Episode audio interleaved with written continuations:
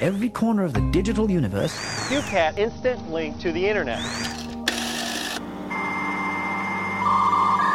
Amstrad emailer, E3 video phone. Technology called iSmell. Smelling mold and mildew and animals. Man, I got to smell the swamp today. Welcome to Water Cooled Potato, your guide to the obsolete and absurd tech of the past, present, and future. I'm John. I'm Kevin. And today we'll be talking about Sony BMG copy protection. So, oh boy. yeah, this is. This is. A confusing one? Well.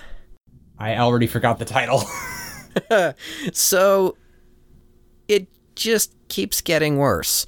So, let's start off with what Sony BMG is. So, Sony BMG was a partnership between Sony and Bertelsmann Music Group. And the partnership was founded on March 4th of 2004. One of the reasons for this partnership was that it would allow them to lay off about 2,000 employees, saving the company roughly $350 million a year. Now, Sony BMG was basically a record label company. Mm. They would produce music, sell CDs. Yeah. So, let's stop here for a second and talk about computer CD drives. So, when computers with CD drives started to become common, record companies started to get a bit nervous about the fact that normal people could now just rip or copy CDs whenever they pleased. and, well, of course, whenever companies get concerned about people copying things, that's where nightmare DRM schemes start popping up. DRM? Digital Rights Management. Oh. So basically, thou shalt not copy because we will stop you. Mm, if I have personal copies for my home, how are they going to catch me? Well, that's another thing. It's apparently perfectly legal to make copies of your own media mm-hmm. for your own personal use. Mm-hmm. So the legality of stopping you from doing something that's completely legal is a bit sketchy.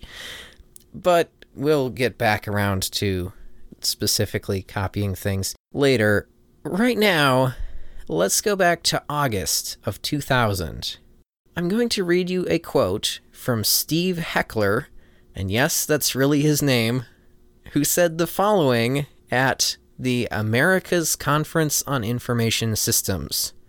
Quote, the industry will take whatever steps it needs to protect itself and to protect its revenue streams. It will not lose that revenue stream no matter what. Sony is going to take aggressive steps to stop this. We will develop technology that transcends the individual user. We will firewall Napster at source. We will block it at your cable company. We will block it at your phone company. We will block it at your ISP. We will firewall it at your PC. These strategies are being aggressively pursued because there is simply too much at stake. Okay, I have a lot to pick about that. Go for it. Okay, First of all, for a company to do anything about anything, it costs money. So, to aggressively do anything, you're probably going to spend more money than what it's worth. And I'm sure everybody's heard of the law of diminishing returns. Like if you're taking oil out of a lake, you can only take out so much, and then if you keep on doing your efforts, you only only get less and less out, or other similar concepts. Firewall on your PC how are they going to make that legal? Like, how are they going? How are they even going to do that? oh, an ISP. I oh um. Let's see here. I have a VPN. Boop. Oh nope. I am from England now. Apparently, you don't know where I am. Yeah. Also, the the bit about mentioning the phone company and your ISP. Oh, oh yeah. Right. Yeah. Uh. How? I mean. No. How are they going to get into all the internet service providers and convince them, yeah, we need to put up this firewall on every single router, every single all internet related stuff. So that way we can make sure that people don't steal our stuff and then people torrent them anyway. yeah, yeah, Or just download it off of YouTube or something. yeah, there's problems here with this. so let's go back to our story. So, uh, back to 2004 or early 2005, it's a bit unclear. Sony BMG began working on their brilliant new way to protect the content of their CDs from unauthorized copying. The project was called Extended Copy Protection, or XCP for short. Using revolutionary new DRM methods, Sony BMG would finally put a stop to unauthorized CD copying once and for all. Details on the development of XCP are a bit hard to come by, and I'm also not exactly sure when it was first put into production, but oh boy, was it put into production approximately 22 million CDs were sold with Sony BMG's copy protection. So, Wow. So it went large scale to a degree. oh yeah. So let's let's think about this. How would you stop someone from copying a CD? Hmm, probably encrypt it somehow. That would be better than what they did. Oh no. So, well, here we go. So, since they were primarily concerned about people copying stuff on computers, they targeted their solution at computers. When a user inserts an XCP disk into a computer, Autoplay runs an installer program. Something called Enhanced CD Installer presents you with a list of terms and agreements. And if you accept the terms and agreements, it will install some kind of music player application. But if you decline the terms and conditions, it will close and nothing happens. However, after the first 2 million discs, Sony BMG switched to a different variation of software called SunnComm MediaMax CD3. What? Yeah, someone in the branding or marketing department of that company should have been fired. Uh, Yeah, that name's way too long. I already forgot it. Yeah. So, like the older discs, a terms and conditions window opens when the disk is inserted into a computer. Mm-hmm. But this time, even if the user does not agree to the terms and conditions and chooses not to install the software, a certain piece of software is installed anyway. Ooh, now it's malware because that was not authorized to be put onto the computer, which can lead to lawsuits. We're just at the tip of the iceberg. Oh, I believe it. So, what does the software that's installed do? Hmm. If I were to guess, oh, it deletes all your me- all your other media software. No, that would make it easily detectable. Oh, okay. No. Hmm. Remember, you just want to stop people from copying it. Oh, you just somehow disable the burn image option on everything? Hmm. I don't know. I can't think of anything that would make it not detected but still work. So please go on. Okay, so this is where things get really, really bad. Oh, not just sketchy, it just bad. It was already sketchy when it was Oh. installing things without the user's permission. Yeah. Now it's full blown really, really bad. Oh boy. So, in order to prevent the user from making copies of XCP disks, well, it would do. Yeah, uh, this is beyond sketchy. So the way it achieves its goal is a it's a real real problem. You see, it's a rootkit, No. That's right. No. Sony sold millions of CDs that installed rootkits on users' computers without their permission. Okay, so for the average person, what root basically means is full access to your computer. Like if I had root access to your phone, I could delete all your stuff. I can lock up Windows and have you pay me in Bitcoin. Just kidding, I wouldn't do that. But you can do pretty much any. Oh, you can steal passwords easily with root access. With root, you are the admin admin of the PC and can do anything you want, assuming you know how to do it. And also, rootkits generally are completely hidden from the user and undetectable. Oh no. Yeah. That was worse than I could ever think. So, all of that completely unknown to the millions of people who purchased Sony BMG copy protected CDs.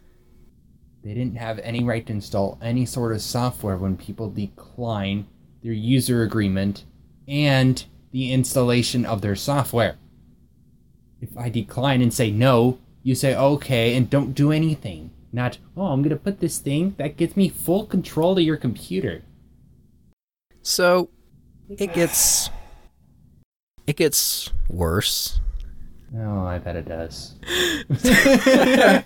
So, so here's where a security researcher named Mark Russinovich comes into the picture. He apparently started to think something was up and started digging into what exactly these discs were doing. Uh-oh. So, let's go over a few things he discovered.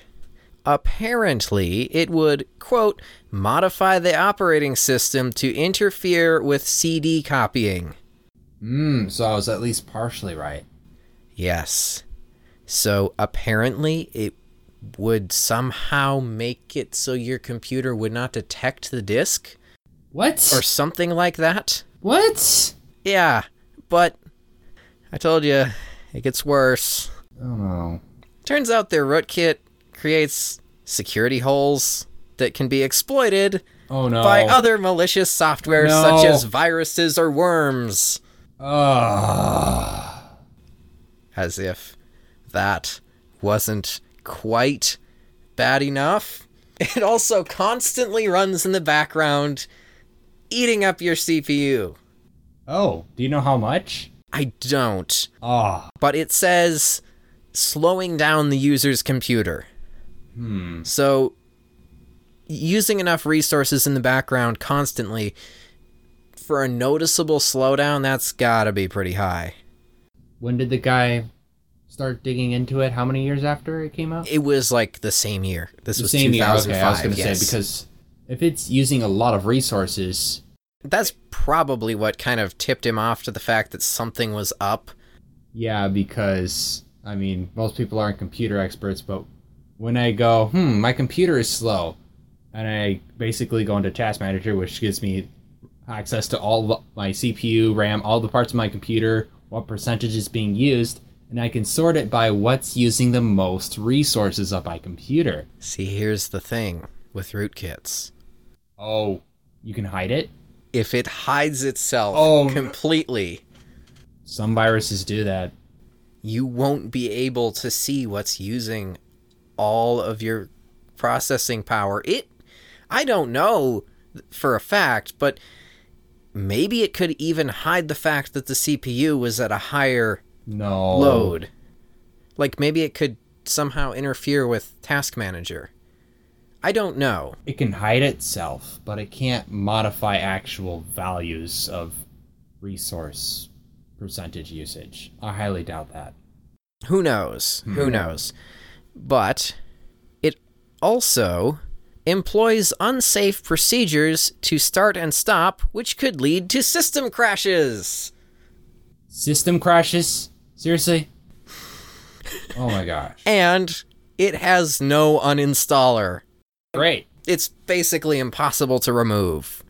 I wonder are you easily able to tell if a machine like if a laptop or desktop is rooted? I mean, Folds are kind of easy. Hmm. Okay, so Windows, if you're an admin, you can basically do whatever you want. Hmm, kind of. But yeah. I mean, some things might be a little harder to do because Windows wants to make sure you don't delete any system files or anything. But yeah.